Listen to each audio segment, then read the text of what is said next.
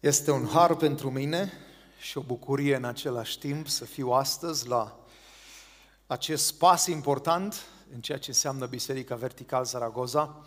Îi mulțumesc lui Dumnezeu pentru că mi-a făcut onoarea și îmi face onoarea de a vedea cum pornesc lucrări aproape de la zero, multe dintre ele, cu oameni puțini, dar dedicați, pasionați, oameni care caută gloria lui Dumnezeu, oameni care sunt gata să se pună la dispoziția lui Dumnezeu și apoi să vezi cum încet, încet Dumnezeu binecuvintează, cum Dumnezeu crește, cum Dumnezeu transformă pe ei în primul rând și apoi prin ei uh, crește, dezvoltă, transformă biserica.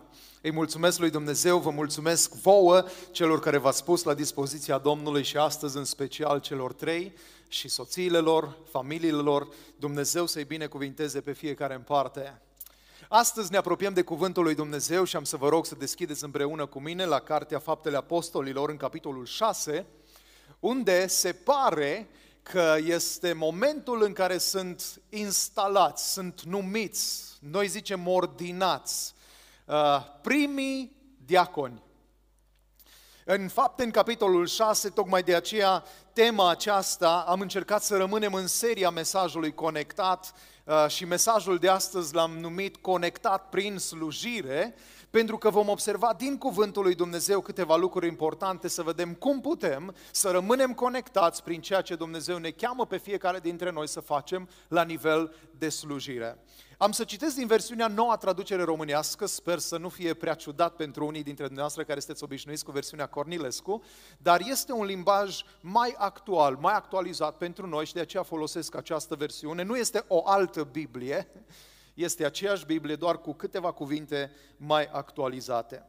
Citim de la versetul 1 până la versetul 7, unde cuvântul lui Dumnezeu spune în felul următor. În zilele acelea, și ne spune în ce fel de zile, în care zile, observați mai departe, că numărul ucenicilor creștea.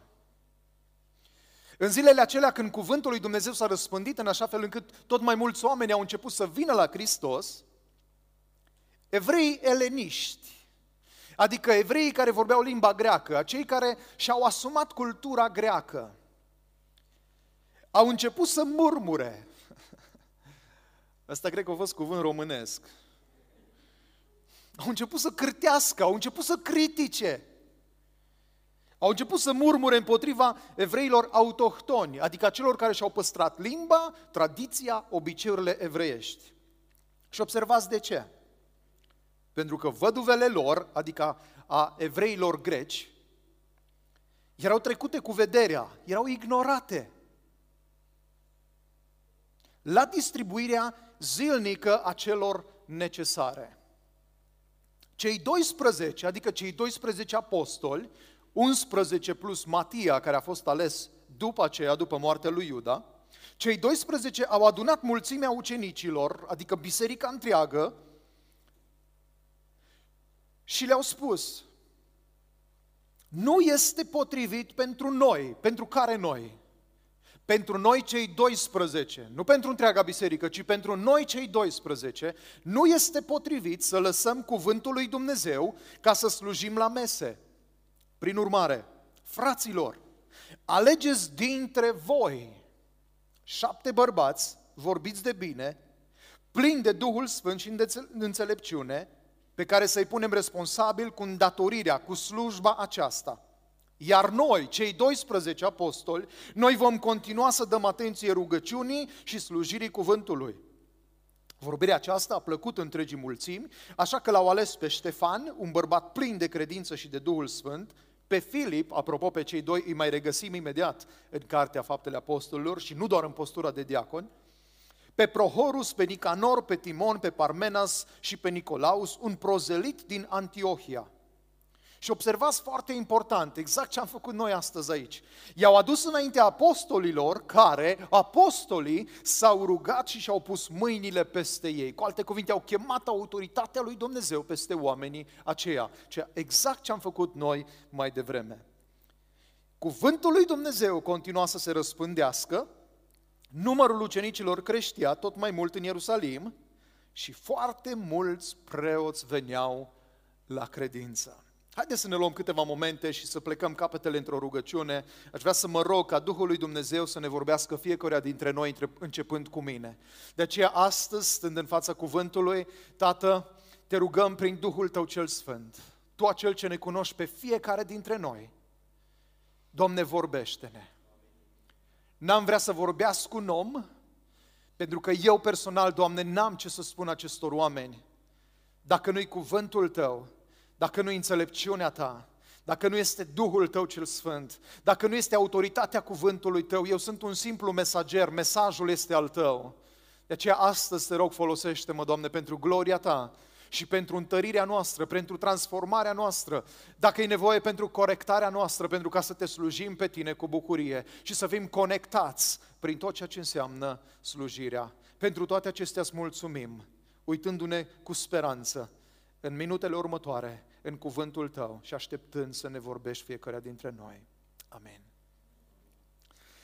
Așa cum spuneam, mă bucur să fiu împreună cu voi astăzi, în special să fiu parte din seria aceasta Conectat. Astăzi vorbim despre slujire, despre modul în care Dumnezeu va binecuvânta, despre modul în care Dumnezeu va crescut până aici, împreună cu pastorul vostru, cu Flaviu Pop, un om extraordinar, un om pe care am avut harul să-l cunosc și încă ne cunoaștem. Îi mulțumesc lui Dumnezeu pentru ceea ce am văzut în el, dedicare, smerenie, învățabilitate, un om pasionat de Dumnezeu și un om căruia îi pasă de oameni, de voi, gata de sacrificiu, un om care s-a pus la dispoziția lui Dumnezeu și pentru care sunt recunoscător să pot să-l numesc astăzi prieten în fața voastră.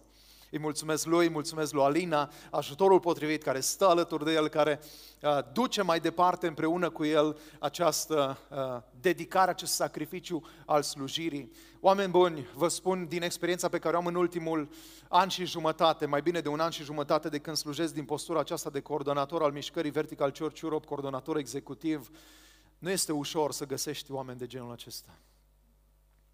Nu este ușor să găsești oameni care să spună sunt gata să renunț la tot pentru ca Dumnezeu să mă folosească în modul în care El alege. Și să ia Dumnezeu un toboșar, să-l scoată de acolo, de pe, după farfuriile alea zângănitoare, să-l pună în fața oamenilor și să înceapă să-l șlefuiască, să înceapă să-l transforme, să înceapă să-l modeleze tot mai mult după chipul lui Hristos, și să poată Dumnezeu să-l folosească într-un mod extraordinar. 15 oameni. Uitați-vă un pic în jur. Cei care sunteți în față, uitați-vă un pic în spate. 15 oameni, atâți au fost când au început. Și probabil, ca unul care am avut și eu experiența aceasta plantării de biserici, am plantat biserica Harvest din Târgu Mureș și noi am început cu puțini. Chiar ieri stăteam și Uh, am încercat să-mi aduc aminte câți am fost la început, am zis 12, dar am greșit. Și noi am fost undeva 15, 17, nu mi-aduc aminte cu siguranță, dar am fost 15 cel puțin și apoi am venit noi ca familie, s-au mai adăugat noi, noi cei doi. Ne-am pus de la început problema asta, Doamne, ce va fi? Cum va fi? Ce o să se întâmple?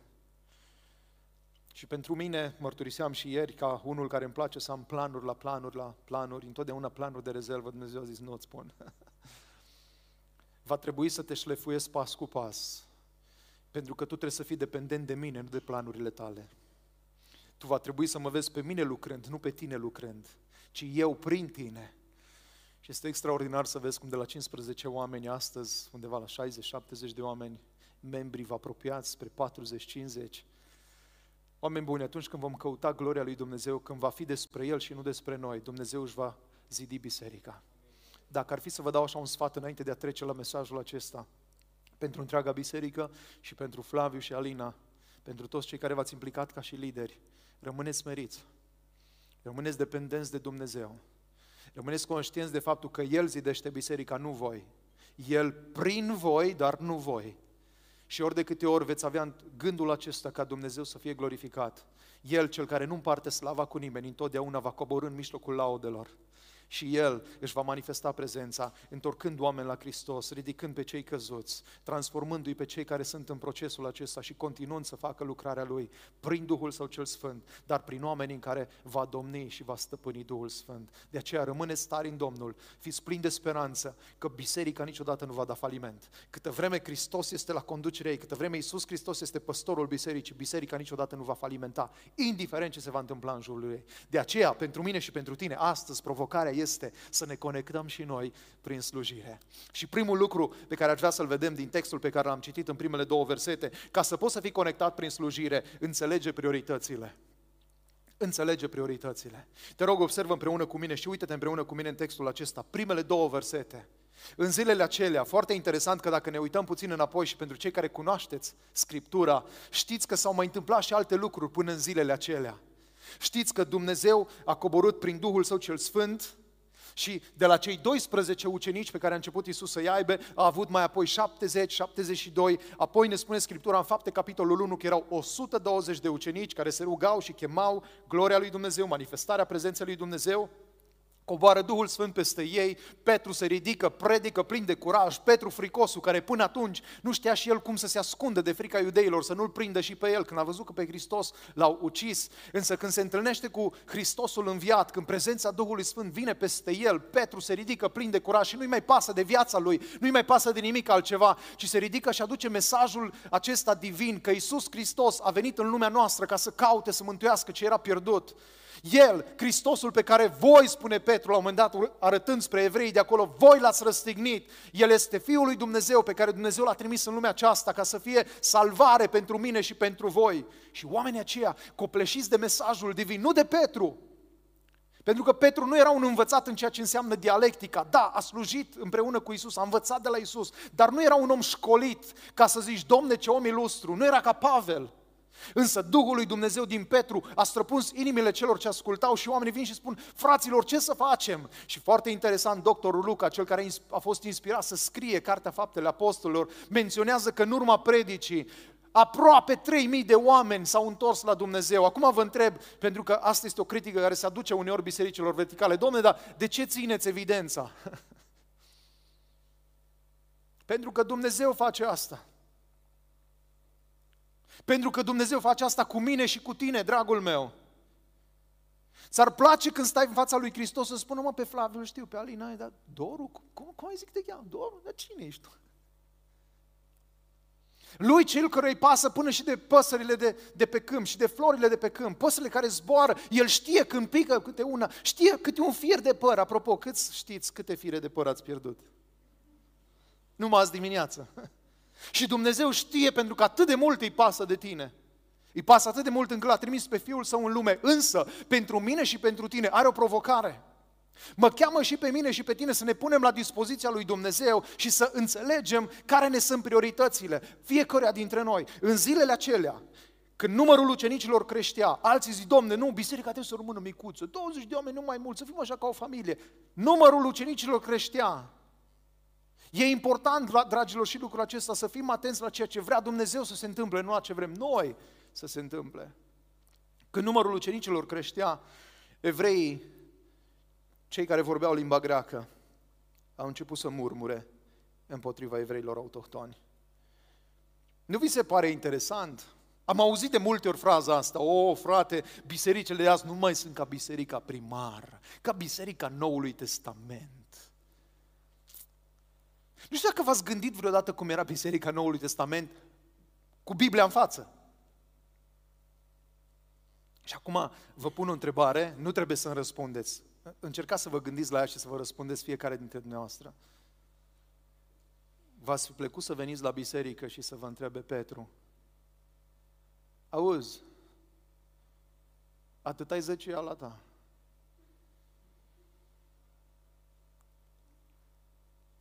Atât ai tot ce ai tu pentru Domnul depus la colectă. Și tu, Anania, să zici, atâta. Poți să o întreb pe nevastă mea. Ce ziceți? Faină biserica primară, nu?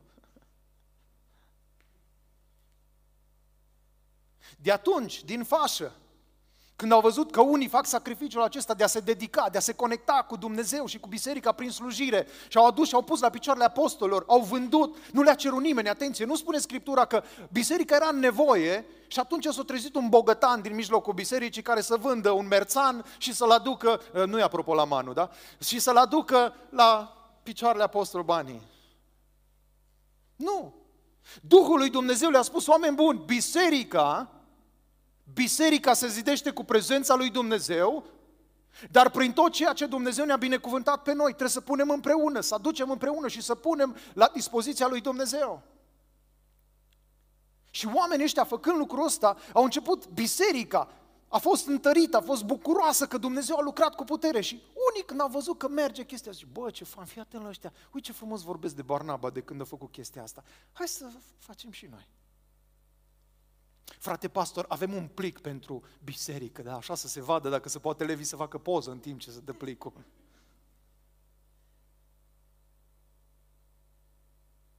Unde ești tu? Unde te afli tu? Și observă, doar la câteva episoade distanță, după toată situația asta, mă întreb apostolii ăștia 12, că aici în text, nu-i putem neglija.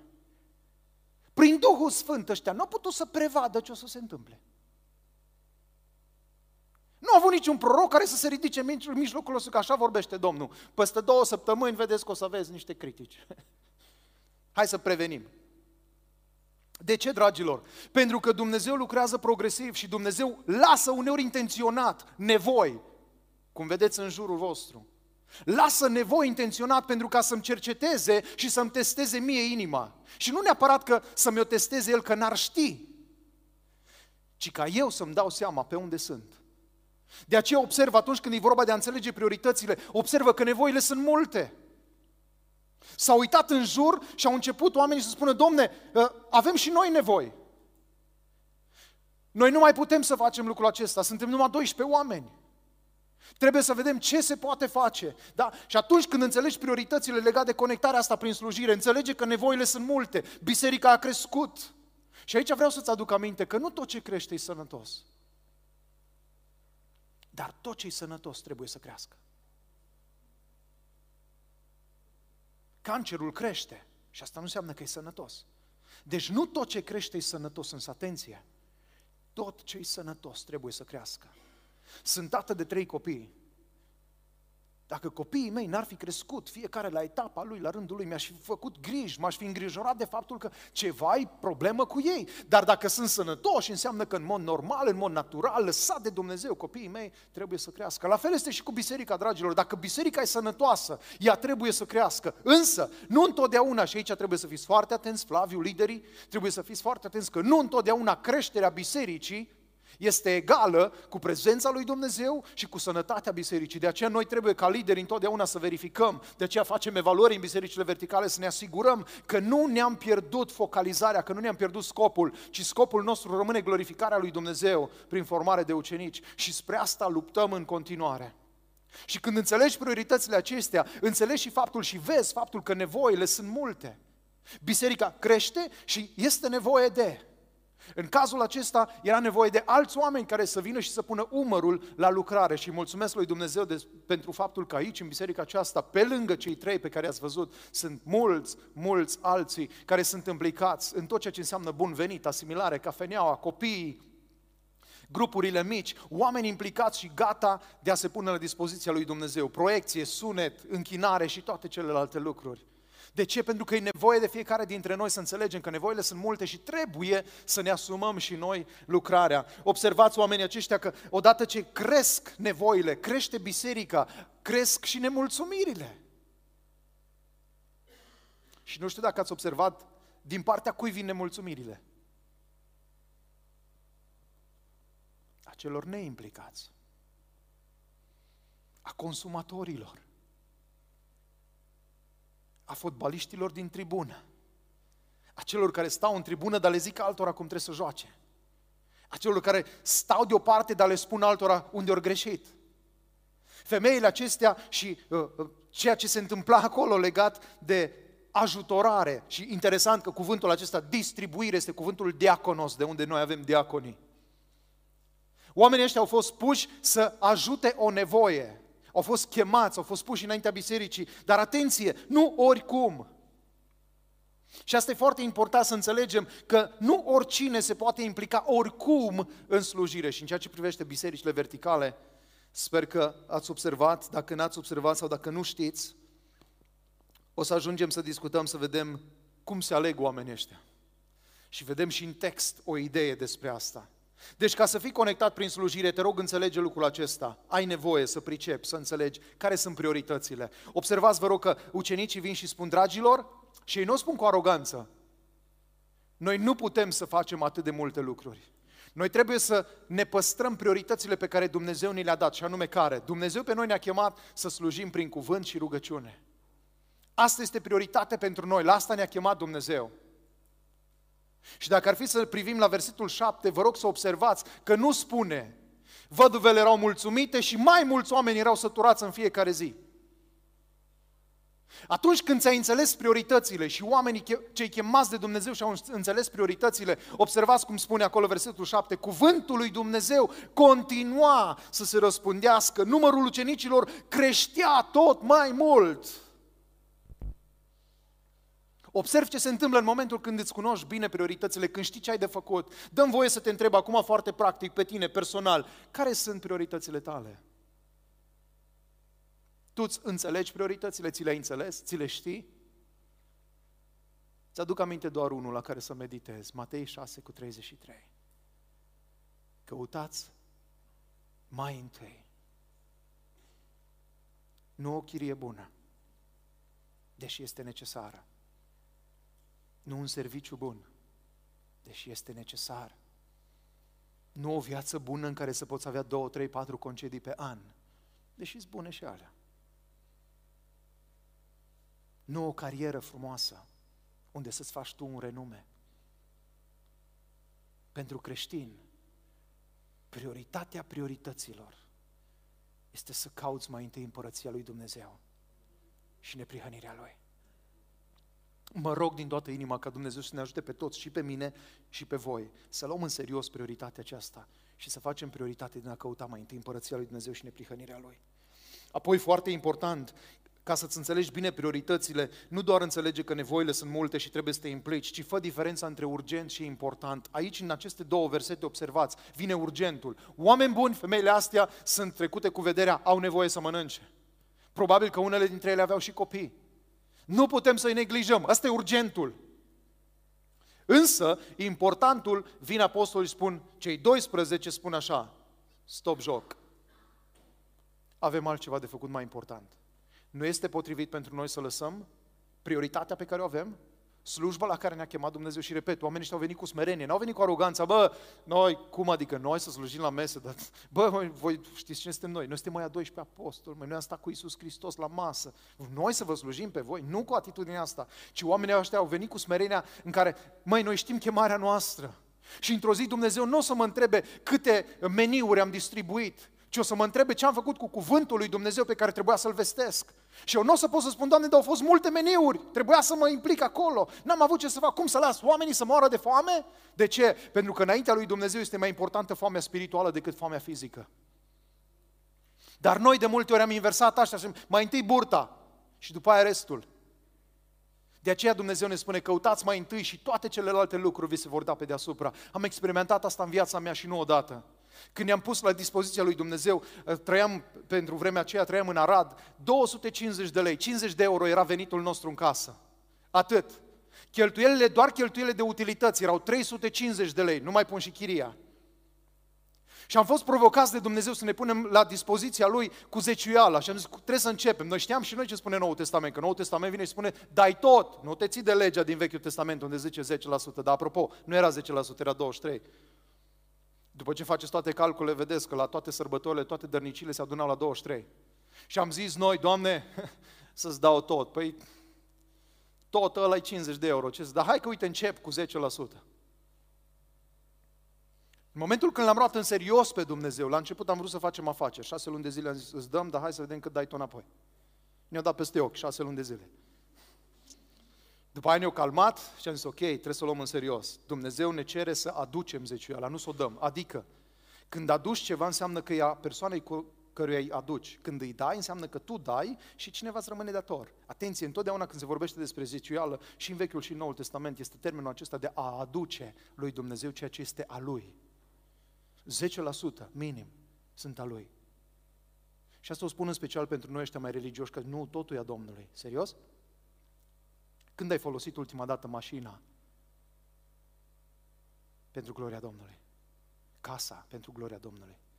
Banii pentru Dom- gloria Domnului?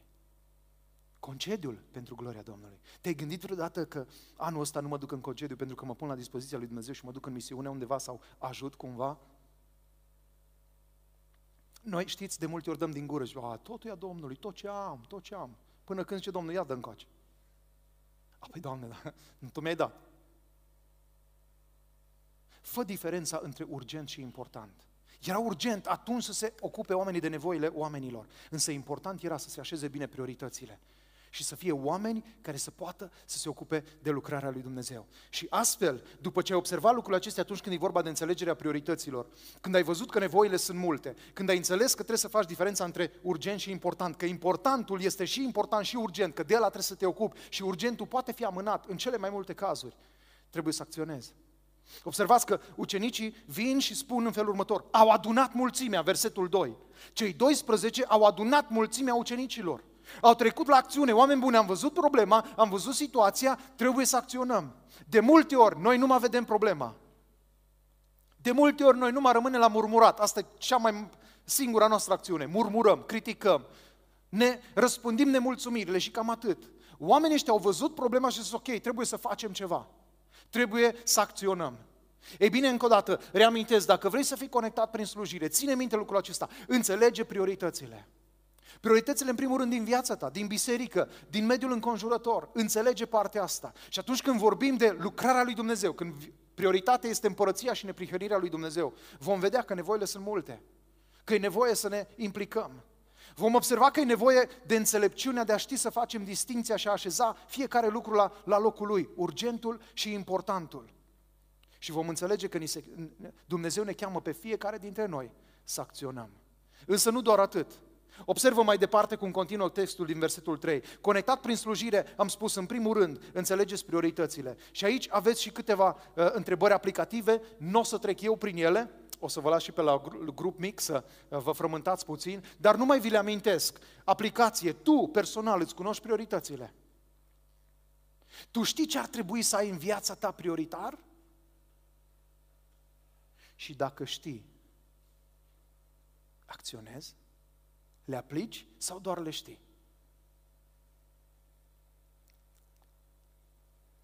Cine te poate ajuta în cazul în care nu știi, în cazul în care poate ai un pic de ceață? La cine vei apela ca să te ajute să-ți înțelegi prioritățile? Două întrebări simple, dar care pot să fie transformatoare pentru tine plecând din locul ăsta astăzi. Conectat prin slujire, înțelege prioritățile. Doi, cunoașteți chemarea și darurile. Vă, vă rog să observați încă o dată, în aceste prime două versete, oamenii ăștia vin și spun, oameni buni, darurile noastre, date de Dumnezeu cu scopul de a sluji, nu sunt în direcția asta, noi avem alte daruri. O avem, avem o altă chemare. Și de la versetul 3 continuă și spune în felul următor.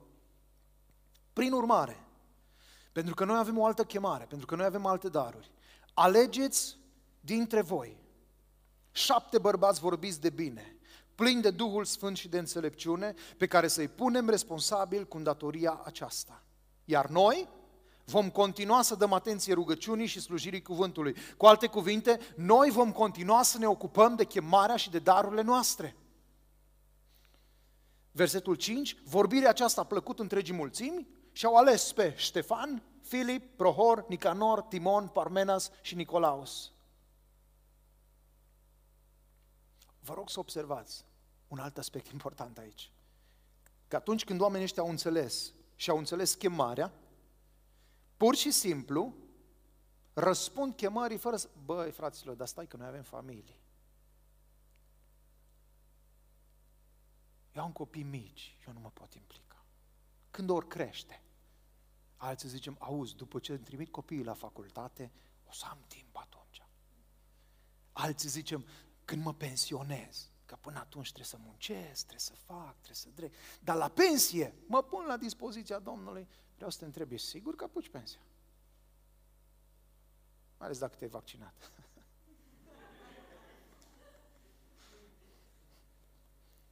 Ești sigur? Ține cont de lucrurile acestea și vezi unde ești tu în ceea ce privește cunoașterea darurilor și a chemării tale. Există tot felul de lucruri care ne pot ajuta să ne descoperim darurile. Dar este unul care nu dă greș niciodată. Apucă-te și fă. Și o să-ți dai seama dacă te pricepi sau nu te pricepi. Dacă nu-ți dai tu seama, sigur cei din jurul tău o să-și dea seama. Și o să-ți spună ei, prietene, hai să vedem în altă parte, că e nevoie de tine, poate în altă parte, poate te pricepi acolo. Observați, vă rog frumos, și asta e foarte important când vorbim de chemare și de daruri. Ce e important este să ții cont de cei din jur. Ați observat că în textul ăsta, apostolii se adresează bisericii și spune, mă, ziceți voi care credeți că se potrivesc de pe aici. Însă apostolii, deși nu, nu ni se spune cu subiect și predicat, totuși înțelegem din ceea ce spun ei. Apostolii se uitau la ceva anume la oamenii ăștia și au spus și bisericii, hei, când, când faceți numirile, când spuneți cine vreți voi să fie diacon, Vă rog să observați în special pentru cei care veniți din România, ați trăit o vreme prin bisericile românești. Vă rog să observați care e marea diferență între cum se alegeau diaconii și prezbiteri în bisericile noastre și cum se alegeau atunci. Nu spune să fie unul care are neamuri multe în biserică să iasă la vot. Acum mă iertați, dar eu sunt așa mai neșcolit, mai necioplit. Cam ce în cap, e și pe limbă. Cu respect, bineînțeles. Nu spune, bă, uitați-vă, care e cel mai bogat? Care are cea mai mare influență? Care adună oamenii în jurul lui? Că ăștia trebuie puși de acolo.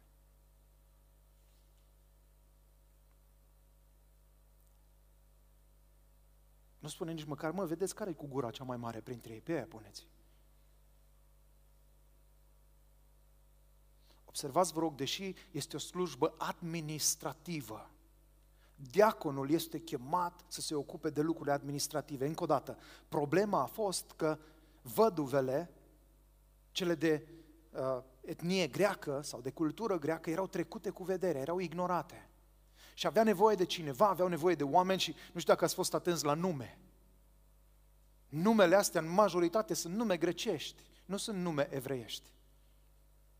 Cu alte cuvinte, au fost aleși oameni care știau situația acelor femei, acelor văduve, care puteau să relaționeze, să cunoască problemele și situațiile, puteau să vorbească pe limba lor, în limba greacă. De aceea, ține cont atunci când vorbim de partea aceasta de a-ți cunoaște darurile și chemarea, ține cont de cei din jur. Oamenii ăștia n-au ieșit ei în față când apostolii au zis, avem o nevoie. N-au ieșit ei să zică, Ștefan,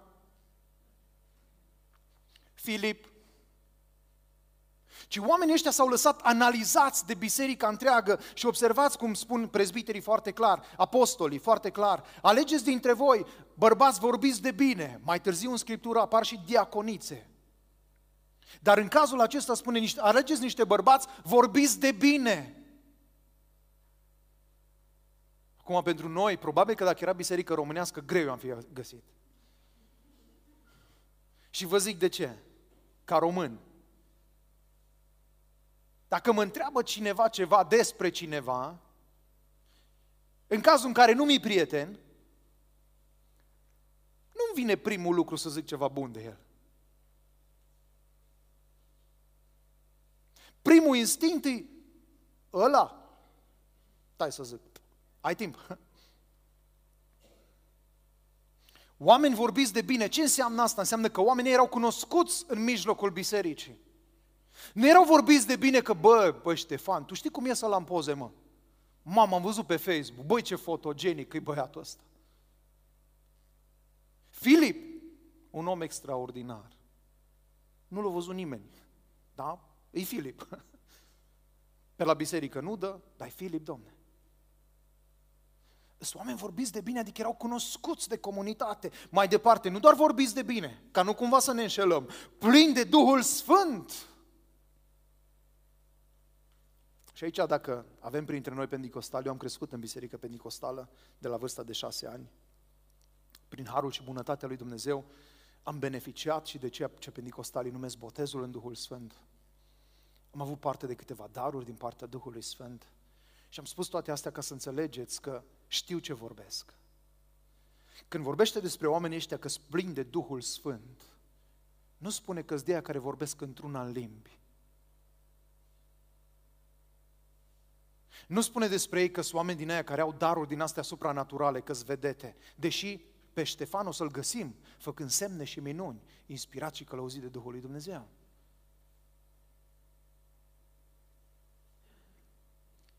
Și înțelegem lucrul acesta din scrierea lui Pavel, unde spune, când spune el să fim plini de Duh.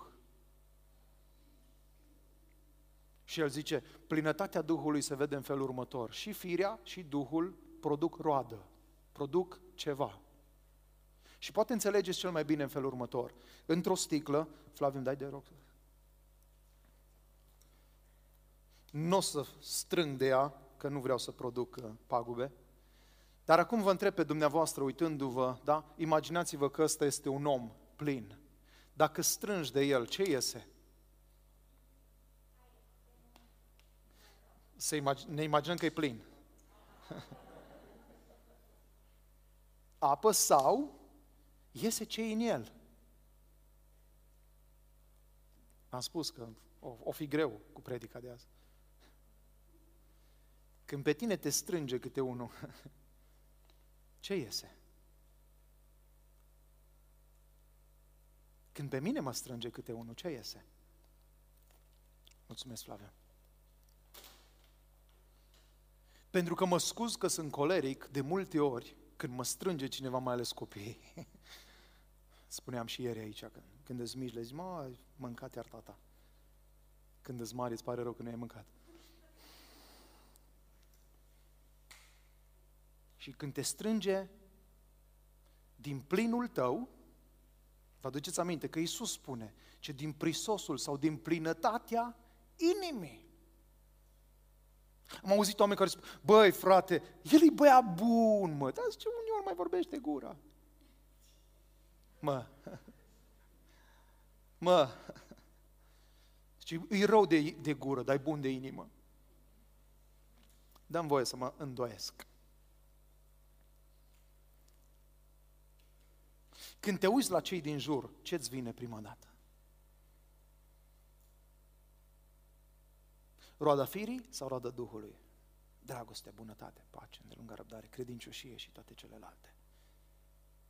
Pentru că atunci când e vorba de chemarea ta, de chemarea mea, de darurile mele, de darurile tale, de conectarea noastră în slujire, trebuie să ne uităm la cei din jur prin prisma ceea ce Scriptura ne cheamă și oamenii aceștia pe care i-ați văzut astăzi aici nu sunt perfecți, la fel cum n-au fost perfecți nici cei de aici din Scriptură.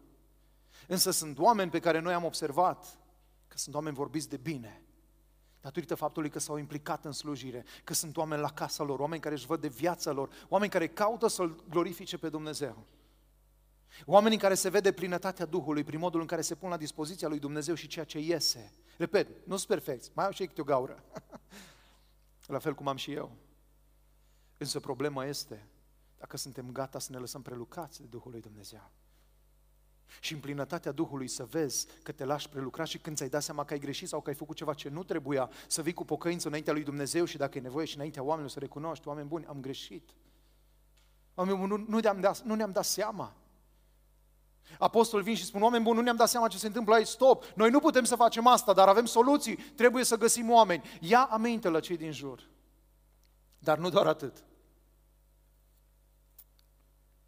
Dacă nu reușești să-ți descoperi nici cum darul, fă teste de daruri. Sunt tot felul de lucruri din astea în care poți să faci un test de daruri, să vezi cam, cam pe unde te găsești. Îți convins că Flaviu te poate ajuta în direcția asta.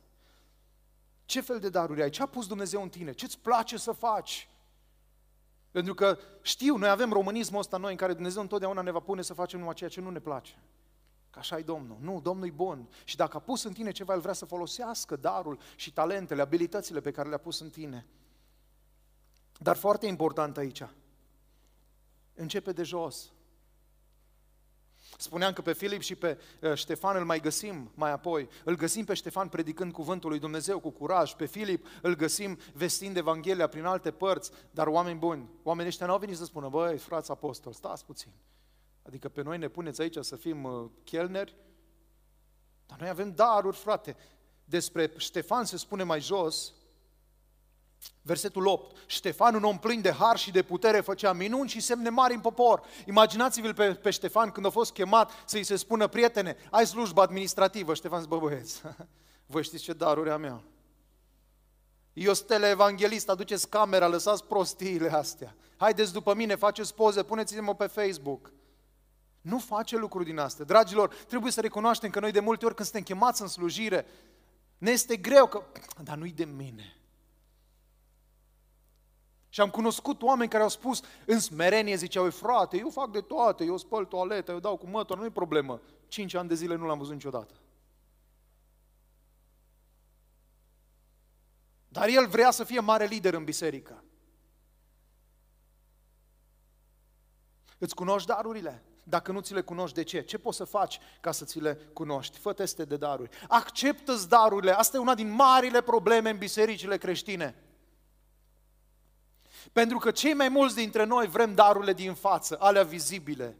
Vrem scena. Dacă mi-ar fi spus cineva în urmă cu 25 de ani că voi ajunge să predic cuvântul lui Dumnezeu, să predau pe la liceu uh, teologic din Arad, ai spus, prietene, zim și mie ce, ce tragi pe nască. Sună bine, dar eu n-am astfel de daruri. Însă au văzut alții în mine, de aceea spuneam în primă, în primă fază legat de cunoașteți darurile și chemarea, ia aminte la cei din jur, uite-te la ei, vezi ce spun și ceilalți. A fost un om care a văzut în mine ceva, care m-a pus să slujesc. Dar am început de jos, dragilor.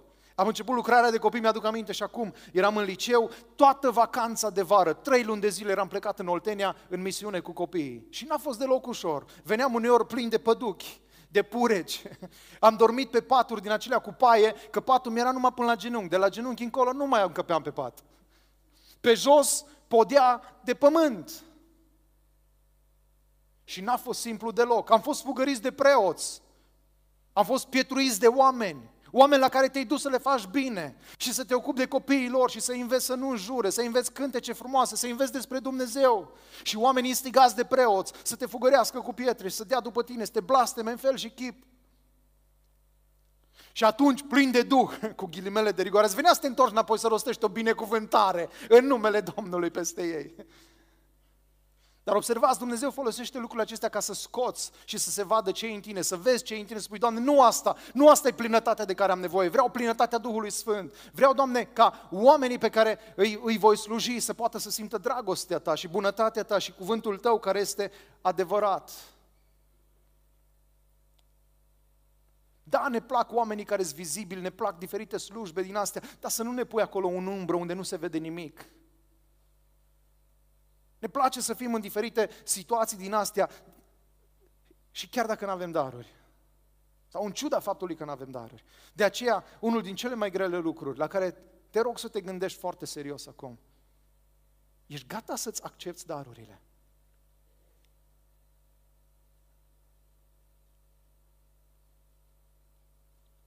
Pentru mine a fost tocmai invers.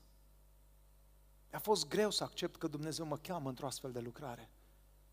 Chiar dacă s-ar putea să nu se vadă pentru unul dintre, unii dintre voi, dar eu, ca personalitate, sunt introvertit. Dăm o carte, închidem într-o cameră și vizitează-mă peste trei săptămâni.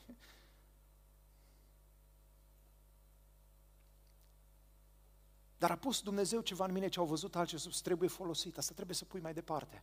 Nu știu dacă o să vă fie vouă de folos astăzi, asta e altceva. Dar tu ți-ai acceptat darurile pe care ți le-a dat Dumnezeu, să vrei altele.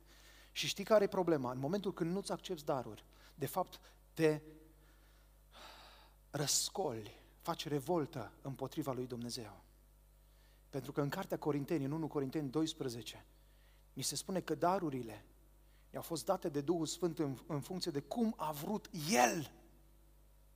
Chiar dacă eu am posibilitatea să cer. Și mă rog de multe ori, mă rog de mulți ani de zile, inclusiv pentru darul înțelepciunii, încă nu l-am primit dar mă rog pentru el.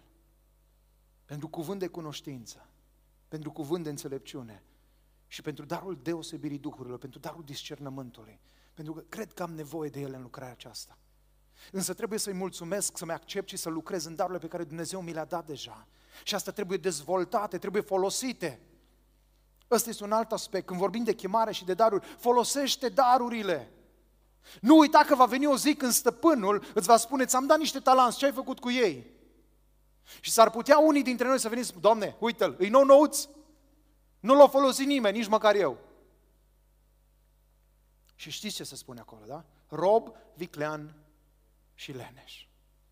Ai vrea să auzi cuvintele astea din partea lui Isus, din partea lui Dumnezeu? Să ne ferească Dumnezeu pe fiecare dintre noi.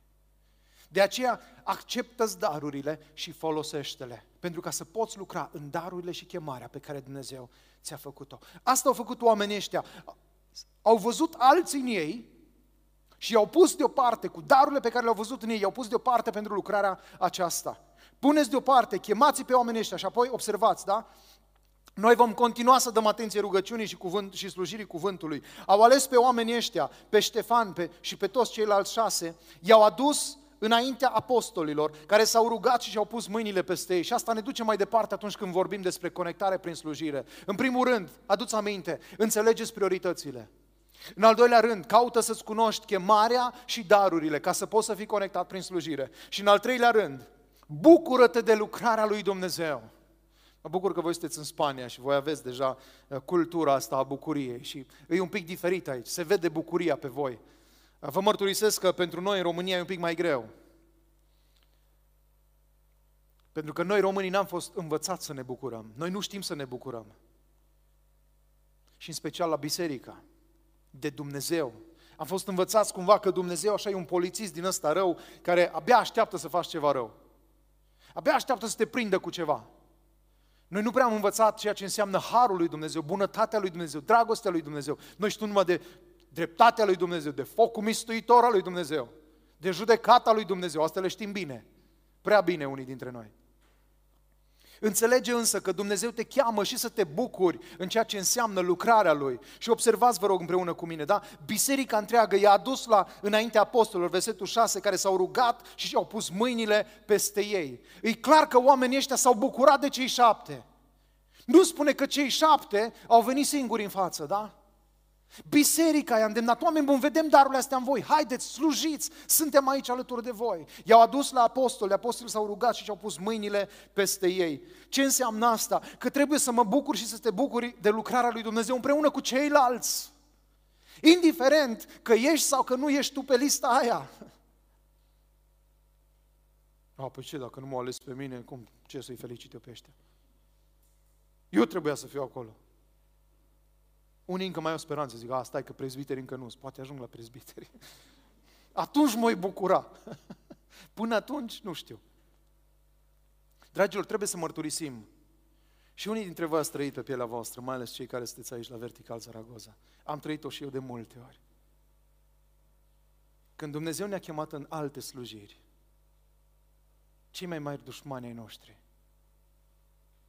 au fost frații noștri. Oamenii care trebuiau să se bucure împreună cu noi de ceea ce spune versetul 7. Cuvântul lui Dumnezeu continua să se răspândească, numărul ucenicilor creștea. Și în loc să ne bucurăm de lucrarea lui Dumnezeu, chiar povesteam cu un prieten, nu de mult, lunile trecute legat de lucrul acesta și zic, băi, zice, am impresia, îmi spunea el, zice, am impresia că dacă aș fi deschis un birt, s-ar fi bucurat păstorii mai tare decât prin faptul că am deschis o biserică.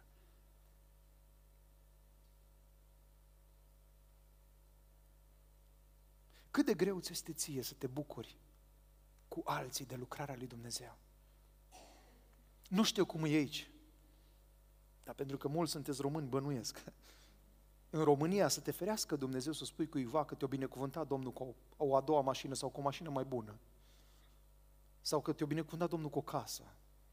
Sau că te-o binecuvântat Domnul și ai avansat la servici. Să te ferească Dumnezeu să zici. Că din momentul ăla nu mai ai prieteni. Tot să uită la tine și el nu, nu în stare de nimic. Cum? De... Eu trebuia să fiu. Invidia. Și asta nu e plinătatea Duhului. Cum ești tu? Te poți bucura astăzi cu cei trei? Te poți bucura cu biserica? Cu creșterea bisericii? Te poți bucura de faptul că cuvântul lui Dumnezeu se, răspund, se răspundește, continuă să se răspândească? Te poți bucura de faptul că uh, uh, numărul ucenicilor crește tot mai mult? Te poți bucura de asta? Când cerul se bucură de o singură persoană, tu poți să te bucuri de șase? Sau, ah, puțin, mă, numai atât. În cer este bucurie când un singur suflet se întoarce la Domnul. Poți să te bucuri? Pentru că asta înseamnă să fii conectat în slujire. Observă că biserica întreagă, se vede pasiunea din versetul 7, cuvântul se răspândea, ucenicii uh, continuau să crească numeric în Ierusalim și foarte mulți preoți veneau la credință, foarte interesant. Că pe lângă faptul acesta că oamenii au recunoscut autoritatea, S-au bucurat de ceea ce face Dumnezeu, au recunoscut autoritatea ucenicilor, a apostolilor. Foarte interesant este că oamenii au acceptat și pe alții. Nu doar s-au bucurat împreună cu alții, ci au acceptat și pe alții. Și observați că nu oricine. Hai că dacă ne gândim la prima parte că uh, numărul ucenicilor creștea, am zice, da, domne, să vină lume să se pocăiască. Dar atenție că e foarte important când citim Scriptura. Versetul 7 spune, și foarte mulți preoți veneau la credință. Știi ce înseamnă asta? Lideri. Oamenii ăștia cunoșteau Scripturile. Și doar li s-au deschis ochii să înțeleagă că acolo în Scripturile alea pe care ei le-au studiat toată viața, din generație în generație, Acolo e Hristos pe care nu l-au văzut până atunci. S-a dat la o parte vorba uh, cuvântului mahrama, s-a dat la o parte vălul acela de pe fața lor și au început să-L vadă pe Hristos. Și foarte mulți preoți se întorceau la Domnul. Lideri. Biserica Vertical Zaragoza, sper să nu vă piară bucuria când liderii se întorc la Domnul și Dumnezeu îi pune înaintea voastră în anumite slujiri anumite posturi de slujire. Pentru că și asta va fi un test pe care Dumnezeu ne-l dă fiecare dintre noi. Ca să vedem ce facem, cum acționăm, cum reacționăm când Dumnezeu aduce oameni. Da, ne bucurăm când vin ăștia care nu ne iau locul. Dar ce faci când Dumnezeu aduce oameni buni?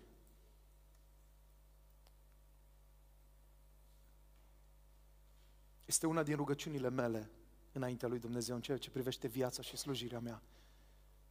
Doamne, nu vreau numai să mă bucur împreună cu alții,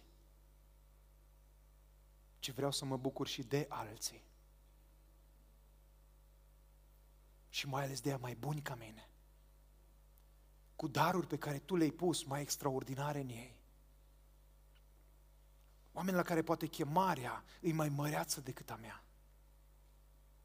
Să pot să mă bucur cu oamenii ăștia și să nu mă simt amenințat.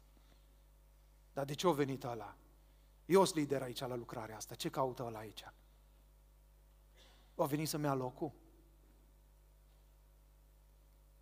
Flaviu, dacă Dumnezeu va aduce vreodată timpul când să aducă un pastor cu daruri mai mari decât ale tale, mai experimentate decât ale tale, Mă rog atât pentru tine cât și pentru Alina, ca Dumnezeu să vă dea smerenia, să înțelegeți că poate e momentul să rămâneți pastor asistenți și altcineva să preia biserica. Pentru că nu-i despre voi, nu-i despre mine, nu-i despre voi, dragilor, despre gloria lui Dumnezeu. Și când vei căuta să fii conectat în slujire, vei înțelege că slujești pentru Dumnezeu pentru gloria lui Dumnezeu, pentru că din El, prin El și pentru El sunt toate lucrurile, nu-i pentru tine, deși pe tine te ajută. Pentru că nu există creștin sănătos fără slujire. Nu se poate. Ați tot auzit, probabil, cel puțin în România, se tot repetă uh, sloganul acesta. Faceți mișcare pentru o viață sănătoasă, faceți mișcare cel puțin 30 de minute pe zi. Pentru o viață spirituală sănătoasă, implicați-vă în slujire. Conectați-vă în slujire. Dragilor, și mușchii ăștia, dar și ea spirituali, dacă nu-s folosiți, se atrofiază. Mi-aduc aminte când, după o lungă vreme în care n-am mai făcut sport, am ajutat pe cineva, a zis că să arăt și eu dragostea Domnului. M-am pus să împing pe cineva să-și pornească mașina. Eu n-am știut că pornește așa greu, că probabil că nu mă îngrenam. și odată ce m-am pus, n-am vrut să zic, no, uite-te la nemâncatul ăsta, că nu-i stare nici să împing o mașină. Dar vă mărturisesc înaintea lui Dumnezeu că după ce am împins-o, trebuie să mă întind pe iarbă, că m-a luat cu leșin. Pentru că n-am mai fost obișnuit cu efortul fizic. Deși am muncit, îs copil de oameni simpli. Tata a fost miner toată viața lui, mama casnică, în momentul când m-a avut pe mine, al patrulea din familie, a rămas casnică și ne-a întreținut, ne-a crescut. Am crescut și pe la țară, știu ce înseamnă să dai cu sapa, nu să sapi pe alții, ci să dai cu sapa. Știu ce înseamnă să muncești în munca câmpului, în construcții. Dar în momentul în care n-am mai făcut efort, pur și simplu, m-a luat cu leșin. Pe mulți dintre voi, când vă chemăm numai să faceți devoțional zilnic, vă ia cu leșin.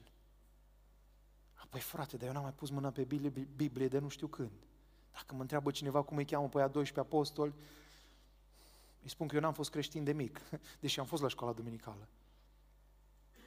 Dacă mă întreabă cineva cum e povestea cu Vechiul Testament, cu Noul Testament, care scărțile și spuneți deschidem la Cartea Faptele Apostolului, mă gândim, mă, chiar e în Biblie?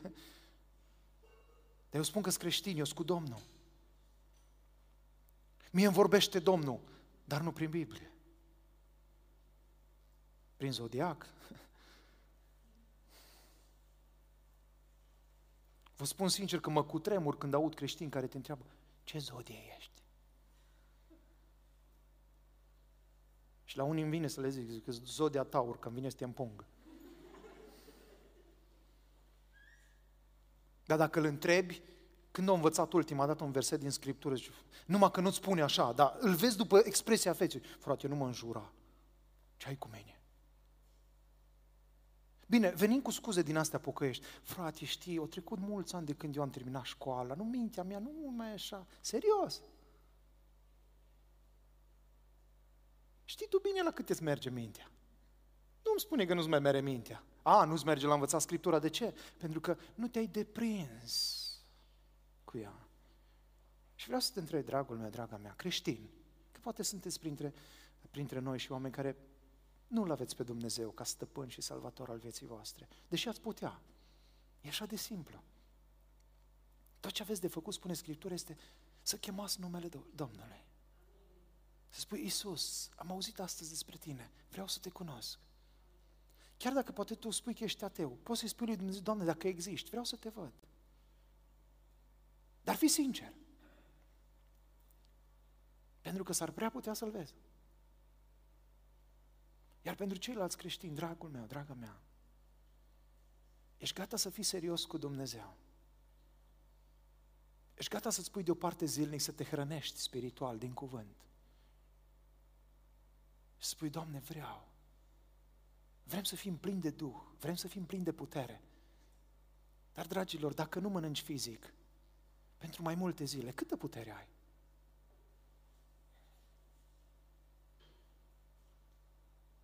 Așa este și pe parte spirituală. Nu te mira că e slab și că e slabă. Nu te mira că la prima ispită ai căzut. Nu trăi pe baza victorilor din trecut.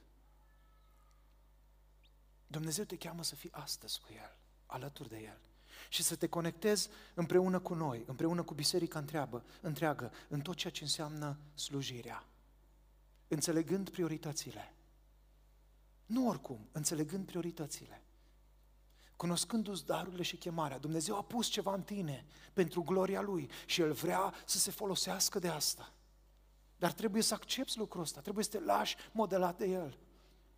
Și apoi, prin Duhul Sfânt, cu ajutorul Duhului Sfânt, și crede-mă, dacă nu l-ai pe Dumnezeu în viața ta, nu te poți bucura așa cum ar trebui de cei din jur și de binele lor. Pentru că invidia întotdeauna își va face apariția acolo. Însă când Hristos este în viața ta, Dumnezeu îți poate da puterea să treci mai departe peste lucruri din asta și să te bucuri de victoriile altora. Să te bucuri împreună cu ceilalți când mai auzi că se mai plantează o biserică pentru gloria lui Dumnezeu, când mai auzi că au venit oameni și s-au întors la Domnul să te bucuri împreună cu ei, când auzi că se ridică lideri care își asumă responsabilitatea slujirii, să te bucuri împreună cu ei și să vii să ajuți alături de ei și să nu-ți găsești tot timpul scuze, ci să fii gata să te conectezi prin slujire. Asta este ce așteaptă Dumnezeu de la mine și de la tine. Se spune la un moment dat că doi oameni care aveau diferențe teologice, erau doi oameni, au fost întrebați, nu știu dacă ați auzit, de George Whitefield și de John Wesley. Cei doi n-aveau 100% aceleași convingeri teologice. Și cineva l-a întrebat pe George Whitfield, hei, tu crezi că atunci când o să ajungi în cer, o să-l vezi pe John Wesley? Și omul acesta, plin de Duhul Sfânt, face următoarea afirmație. Dragul meu, eu n-am să-l văd pe John Wesley în cer. Pentru că el va fi așa de aproape de tronul lui Hristos, datorită chemării și slujirii și sacrificiului și a ceea ce Dumnezeu a făcut în el, încât eu, de la distanța aia, departe de tron, nu o să pot să-l văd. Dar îl vede Hristos. Doi oameni cu diferențe teologice. Dar unul a putut să spună despre celălalt, el e mai aproape de tronul lui Dumnezeu, de tronul lui Hristos, decât sunt eu. Asta înseamnă să înțelegi prioritățile, în ceea ce înseamnă viața și slujirea și trăirea cu Dumnezeu. Asta înseamnă să-ți cunoști darurile, chemarea și locul în care te-a așezat Dumnezeu. Și asta înseamnă să poți să te bucuri cu alții și de alții atunci când Dumnezeu îi binecuvintează și îi cheamă în lucrare. Tu te poți bucura de succesul altora.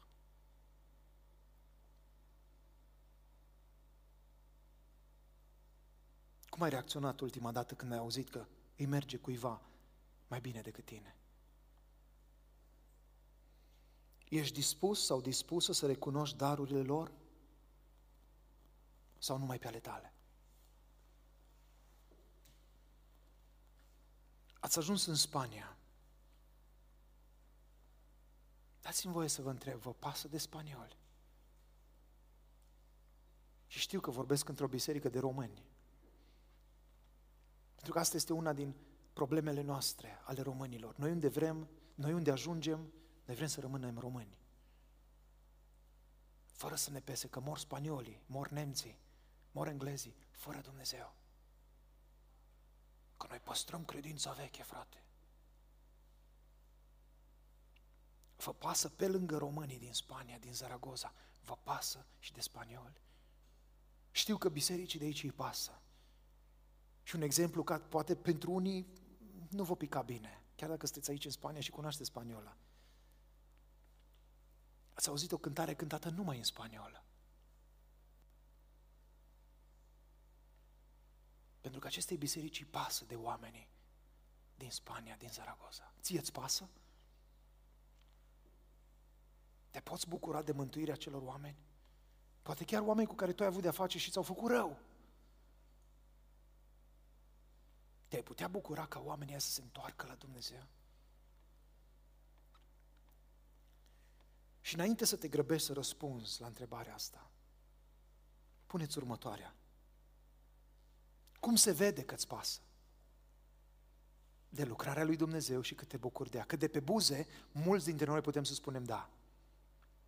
Și aș fi putut să spun din România, fraților, îmi pasă de biserica din Spania, mi-aș dori să vă vizitez, dar slavă Domnului că trebuie să mă vaccinez. Și nu sunt dispus să fac așa ceva. Nu vreau să produc polemică. Și nu vreau ca cineva să înțeleagă greșit. Însă pentru că îmi pasă, mi-am asumat vaccinarea. Nu vă chem să vă vaccinați și sper să fim foarte atenți aici, da?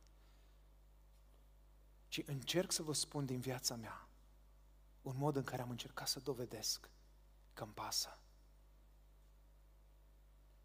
Dragilor, când îți pasă, să știți că te costă. Dacă îți pasă, te va costa. Te costă timpul tău, pentru că trebuie să pui darurile la lucru. Te costă banii tăi, chiar aia puțini. Te costă uneori că în loc să mergi în concediu cu familia, vii cu familia și slujești. Costă. Și mulțumesc lui Dumnezeu pentru toți oamenii care au demonstrat că le pasă. Aș vrea în momentele următoare să plecăm capetele într-o rugăciune. Nu știu dacă ți-a vorbit Dumnezeu ceva. Dacă nu ți-a vorbit din cauza mea, îmi cer iertare. Dar dacă Dumnezeu ți-a vorbit, te rog, spune-i lui, tu cum te vei conecta prin slujire? Spune-i lui deciziile pe care le-ai luat în ceea ce privește cunoașterea priorităților, înțelegerea lor din viața ta. Ce e important pentru tine, ce e prioritar pentru tine și ce ar trebui să fie prioritar pentru tine. Spune-i lui cum vei folosi darurile tale pe care ți le-a dat Dumnezeu. Cum le vei folosi de azi înainte? Iar dacă nu ți le cunoști, ce vei face ca să le cunoști, să le descoperi? Și poate dacă ești sincer și sinceră și ai avut momente când nu te-ai bucurat de binele altora, de succesul altora, poate e momentul să-ți cere tale să spui, Doamne, iartă-mă. Pentru că atunci când am auzit că eu mers bine la cutare, m-am întristat în loc să mă bucur. Doamne, suntem aici la dispoziția Ta și vrem să ne conectăm prin slujire. Am înțeles, Doamne, că un trup nu poate să stea separat și că trupul crește, se dezvoltă prin ceea ce dă fiecare încheietură. Ne-am bucurat astăzi, Doamne, de frații aceștia care și-au asumat lucrarea împreună cu familiile lor.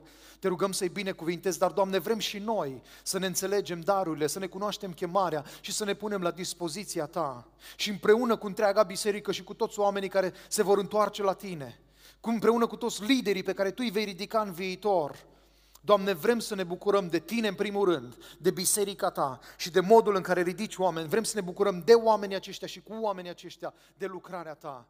Pentru ca în tot și în toate a Ta să fie gloria, a Ta să fie cinstea, a Ta să fie închinarea.